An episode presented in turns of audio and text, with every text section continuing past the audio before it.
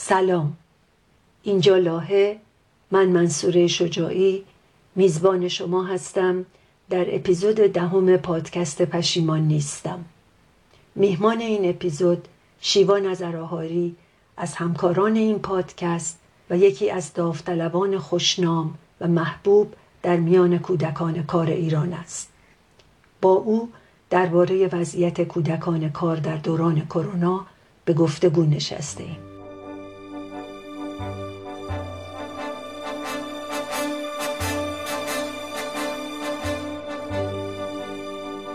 بیست و 71 سال پیش ادوارد جنر، پزشک و دانشمند انگلیسی، متولد شد.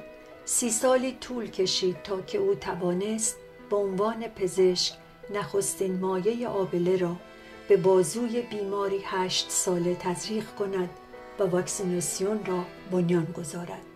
در ایران قدمت واکسیناسیون کمتر از این است، اما علامت روی بازوی اکثر افراد هم نسل من و کمی پیش و پس آن، همان دایره کوچک با سوراخ‌های مسطح و گاه نامسطح، نشان از واکسینه شدن کودکان سراسر ایران در مقابل بیماری آبله و نیز دیگر بیماری‌های واگیردار است.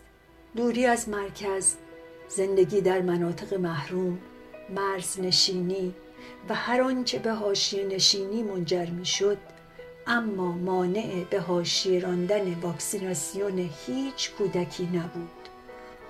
علامت روی بازوی همه کودکان نسل من و نسل‌های پیشین و پسین آن شاهدی است بر این مدعا. اینکه واکسن کرونا کی کشف خواهد شد و اینکه کی به رایگان بر بازوی کودکان شهر و روستای ایران نقش خواهد بست، هنوز پیدای ما نیست.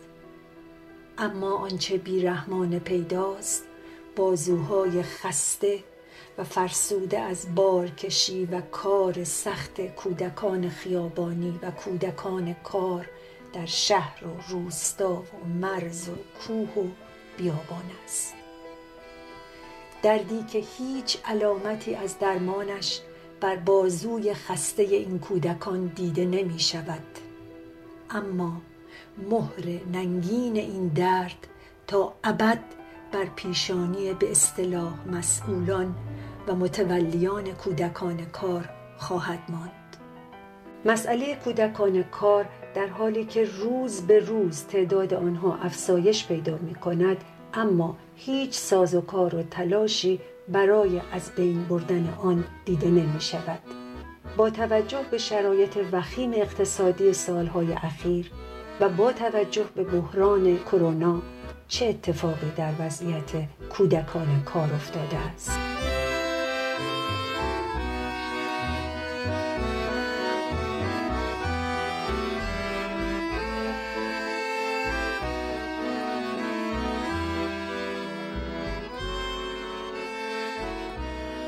تو ایران طبق آخرین آماری که در سال 96 توسط وزارت تعاون اعلام شد، نزدیک به 500,000 کودک مشغول به کار بودند که نسبت به سال قبل از اون این رقم 600% رشد داشته. این آمار برای زمانیه که تحریم‌ها هنوز به شدت امروز تأثیرش رو بر اقتصاد ایران نگذاشته بود و می‌تونیم بگیم که مربوط به ابتدای دوره تحریمه. واضحه که الان وضعیت بسیار بدتر از گذشته است، هرچند که فعالان حقوق کودک همیشه معتقد بودند و هستند که شمار واقعی کودکان کار در ایران بسیار بیش از آمار رسمیه و حدود 3 میلیون نفر تخمین زده میشه. این تخمین بر اساس تعداد کودکان بازمانده از تحصیل که فعالان حقوق کودک معتقدند در واقع این رقمیه که ما میتونیم به شمار کودکان کار نسبت بدیم. در چند سال گذشته این پدیده به اندازه‌ای رشد کرده که کودکان کار تقریباً به تصویر ثابت شهر شهرهای بزرگ تبدیل شدند و در سالهای اخیر هم با رواج پدیده زباله‌گردی کودکان شاغل توی صنعت بازیافت دیگه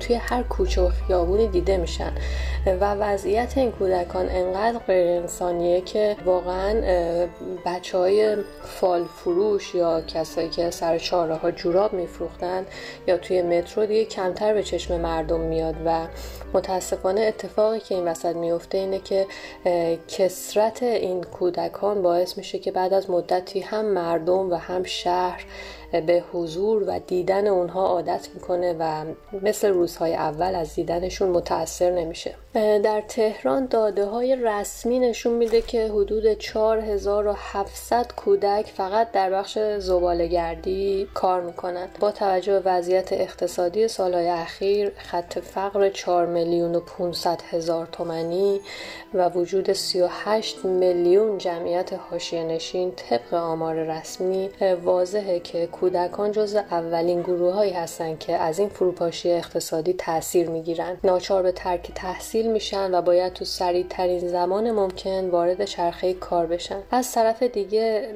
دستمزد بسیار کم این بچه‌ها کارفرماها رو تشویق میکنه که اونها رو به کار بگیرن، چون این بچه‌ها از شمول قانون کار هم خارج هستن و هیچ نظارتی روی کارشون و کارگاه‌هایی که این بچه‌ها رو به خدمت می‌گیرن انجام نمیشه، به اشکال مختلف مورد بهره‌کشی قرار می‌گیرند. بنابراین مادامی که فقر افزایش پیدا می‌کنه، کودکان بیشتری به سمت کار کردن سوق پیدا خواهند کرد.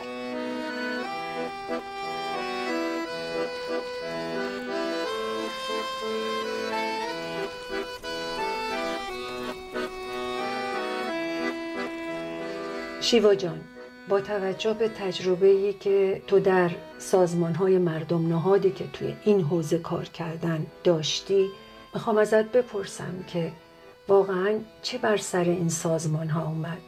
برای مثال جمعیت امام علی از جمله سازمان‌های مردم نهادی بود که به جد و تعهد روی این موضوع کار میکرد. چه شد؟ چه بر سر این سازمان دلسوز مدنی و دیگر سازمان‌ها و گروه‌های مثل این سازمان آمد؟ سازمان‌های مردم نهاد حوزه کودکان کار مثل همه سازمان‌های این چنینی توی ایران همیشه در معرض فشارهای امنیتی زیادی هستن، یعنی علاوه بر این که سختی کار کردن در شرایط داوطلبانه رو باید بپذیرن و بتونن برای کودکان تحت پوشششون منابع مالی فراهم کنن، همیشه زیر ضرب نهادهای امنیتی قرار دارن که نمونه اخیر جمعیت امام علی همطور که اشاره کردی به عنوان بزرگترین سازمان مردم نهاد با رویکرد خیریه‌ای که عملکردشون هم معمولاً تقابلی با چارچوب‌های نظام نداشته و 20 از فعالیتشون میگذره، الان زیر ضرب نهادهای امنیتی قرار گرفتن و مؤسس اون شارمین میمندی نژاد حدوداً 2 ماهه که توی زندانه و سایر اعضای جمعیت هم تحت فشارن و به طور کلی مسئله که مطرح شده اینه که تلاش دارن که ساختار جمعیت رو کاملاً تغییر بدن. این مسئله سال‌هاست که در مورد سایر NGO ها و سازمان‌های مردم نهاد وجود داشته و فقط محدود به جمعیت امام علی نیست. پیش از این هم بارها نهادهای امنیتی و انتظامی، دفاتر این انجمن‌های مختلفی که در حوزه حقوق کودک فعالیت می‌کنن و پلم کرده بودن، مسئولانشون رو مورد بازخواست قرار دادن و اصولاً به سختی اجازه میدن که NGO های با رویکرد غیر خیریه‌ای که نگاه زیربنایی به مقوله کودکان کار دارن بتونن بزرگ بشن و راحت کار کنن و این خب یکی از عمده ترین مشکلاتیه که نه فقط در حوزه کودکان کار بلکه به صورت کلی در همه حوزه های اجتماعی توی ایران وجود داره. شیوع کرونا در جهان اقشار آسیب پذیری مثل کودکان کار را در معرض فشار و آسیب بیشتری قرار داده. یونسکو و سازمان جهانی کار نسبت به تأثیرات کرونا بر افزایش شمار کودکان کار در جهان هشدارهای زیادی دادند. آیا این هشدارها با راهکارهای عملی یا با کمک‌های جهانی پیگیری میشه و یا اینکه فقط هشداری است برای کشورها تا خود راهی برای حل این مشکل پیدا کنند؟ امسال یونیسف همراه با سازمان جهانی کار به مناسبت 12 جون روز جهانی منع کار کودک کمپینی رو در خصوص تأثیرات ویروس کرونا و بحران اقتصادی ناشی از اون بر افزایش شمار کودکان کار راه اندازی کردن و خواستار اقدام فوری دولت‌ها توی خصوص شدن. در حال حاضر پیش‌بینی‌هایی که وجود داره مبنی بر اینه که بحران اقتصادی جهانی تمام تلاش‌هایی رو که از سال 2000 به این طرف انجام شده تا شمار کودکان کار از 246 میلیون نفر به 152 میلیون نفر کاهش پیدا کنه در حال از بین رفتنه و بحران کرونا دوباره داره شمار کودکان کار رو با افزایش چشمگیری مواجه میکنه. طبق گزارش سازمان جهانی کار تخمین زده میشه که بین 42 تا 66 میلیون کودک امسال در خطر فقر شدید قرار خواهند گرفت که نتیجه اون ورود تعداد بیشتری از کودکان به بازار کار خواهد. در این حال معمولا شکل عمل کرده این سازمان ها به این صورته که امکان اقدام عملی و در واقع کمک های عملی رو به اون صورت ندارند و عموما به این شکله که دستورالعمل‌هایی رو صادر میکنن تا کشورها اونها رو مد نظر قرار بدن و اگر تواناییش رو داشته باشن بهش عمل کنن یا حداقل اینکه هشدارا رو جدی بگیرن تو این زمینه. البته در خیلی از کشورها پروژه‌های گوناگونی رو هم اجرا می‌کنند، اما گستردگی پدیده کودکان کار به قدریه که امکان اقدام عملی واقعا وجود نداره و تو ایران هم مسئله دیگه‌ای که هست علاوه بر همه چیزایی که اشاره کردم، نگاه امنیتی که به این سازمان‌های جهانی وجود داره باعث میشه که اصولاً کمتر بتونن برنامه‌ها و پروژه‌ها شون رو به صورت عملی پیش ببرن یا اجرایی کنن.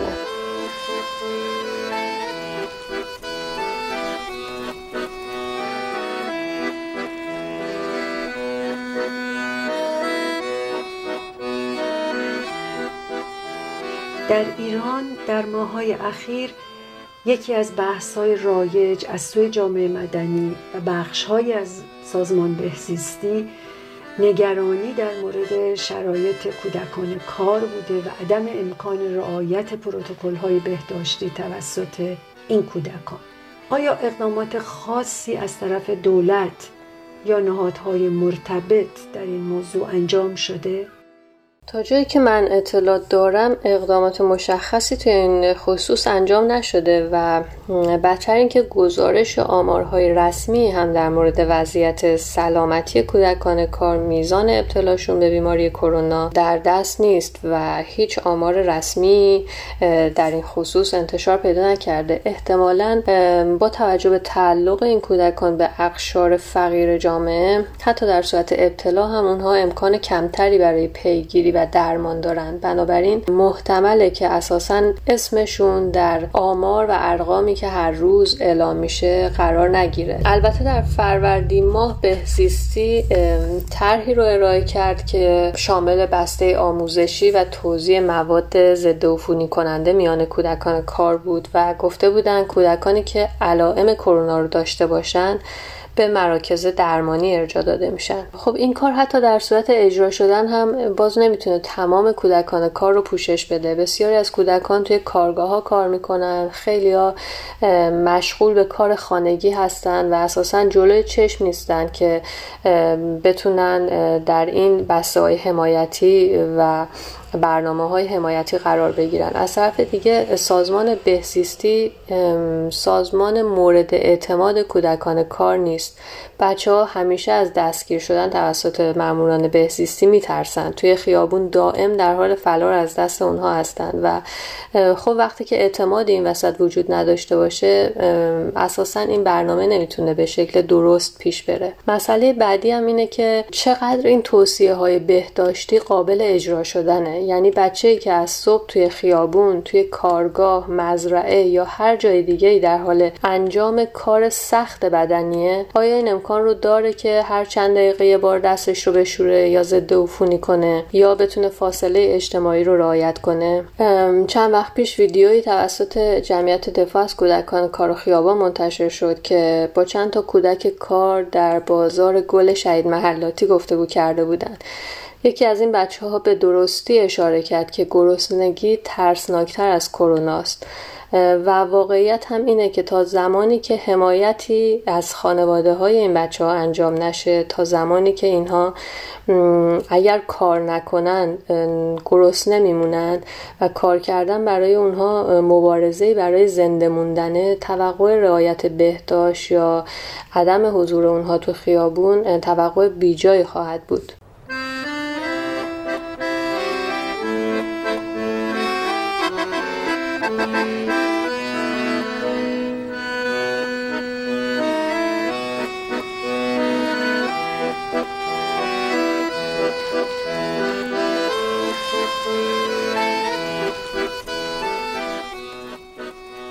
در سالهای اخیر در ایران، البته تا پیش از شیوع کرونا، طرح‌های متفاوتی با عنوان ساماندهی کودکان کار و خیابان اجرا شده که معمولاً به دلیل عدم کارایی این طرح‌ها با اعتراض فعالان حقوق کودک مواجه شده. البته بعد از مدتی هم به دلیل ناکارآمدی همین طرح‌ها خود به خود متوقف شده. حالا وضعیت چطوره؟ چه نهادی متولی رسیدگی به کودکان کار در شرایط بحران بهداشتی کرونا است که افزون بر بحران اقتصادی و اجتماعی این موضوع رو به حادترین موضوع ایران تبدیل کرده؟ نهاد متولی رسیدگی وضعیت کودکان کار سازمان بهزیستیه. مسئله اما اینه که در 35 سال گذشته نزدیک به 30 طرح مختلف برای ساماندهی کودکان کار و خیابان اجرا شده که همگی تقریبا با شکست مواجه شدن. اما آیین‌نامه‌ای که در سال 84 تحت عنوان آیین‌نامه ساماندهی کودکان خیابانی با همکاری وزارت رفاه و سازمان بهزیستی تهیه شده و قرار بودش که رویکرد جمع‌آوری کودکان توی این آیین‌نامه حذف بشه و جذبشون توسط مددکار اجتماعی تو خیابون جایگزینش بشه، به بهانه نظرخواهی از دستگاه‌های ذی‌ربط هنوز به تصویب نرسیده. این آیین‌نامه مقرر کرده بودش که 11 دستگاه از جمله آموزش و پرورش، وزارت بهداشت، سازمان بیمه، تامین اجتماعی، صدا و سیما، شهرداری، کمیته امداد، وزارت کار، وزارت رفاه و دادگستری و نیروی انتظامی هر کدومشون مکلف به انجام وظایفی هستند. خیلی از کنشگرای حقوق کودک که توی این سالها از منتقدان طرح‌های مختلف ساماندهی و جمع‌آوری کودکان بودن، معتقدن که اجرایی شدن این آیین‌نامه و همکاری همه دستگاه‌ها میتونه که موضوع ساماندهی کودکان کار کمک کنه، اما خب به نظر میرسه که توی تصویب این آیین‌نامه و تصمیم گیری در مورد اجرایی شدن اون هم اون نگاه امنیتی وجود داره و باعث شده که بعد از 15 سال هنوز این آیین‌نامه به جای مشخصی نرسه و اجرایی نشه. به خاطر همین هر سال میبینیم که یک طرحی اجرا میشه و پیشنهاد میشه، برای مدتی شروع میکنن به دستگیر کردن و جمع‌آوری بچه‌ها از سطح خیابون. بعضی از اینها که مهاجر هستن رد مرز میشن، به کشوراشون فرستاده میشن و یک در واقع بلوشوی ایجاد میشه و که شامل شرایط خیلی سخت‌تر برای کودکان کاره و بعد از یک مدت هم با اعتراضات زیادی که انجام میشه این طرح متوقف میشه.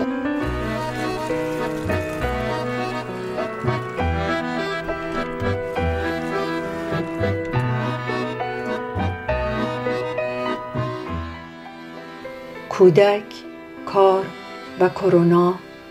اپیزود 10 از پادکست پشیمان نیستم را شنیدیم.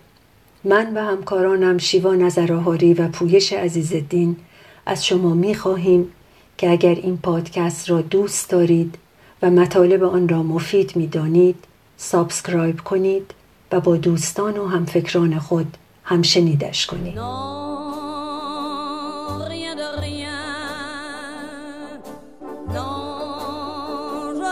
Regrette rien, c'est payé.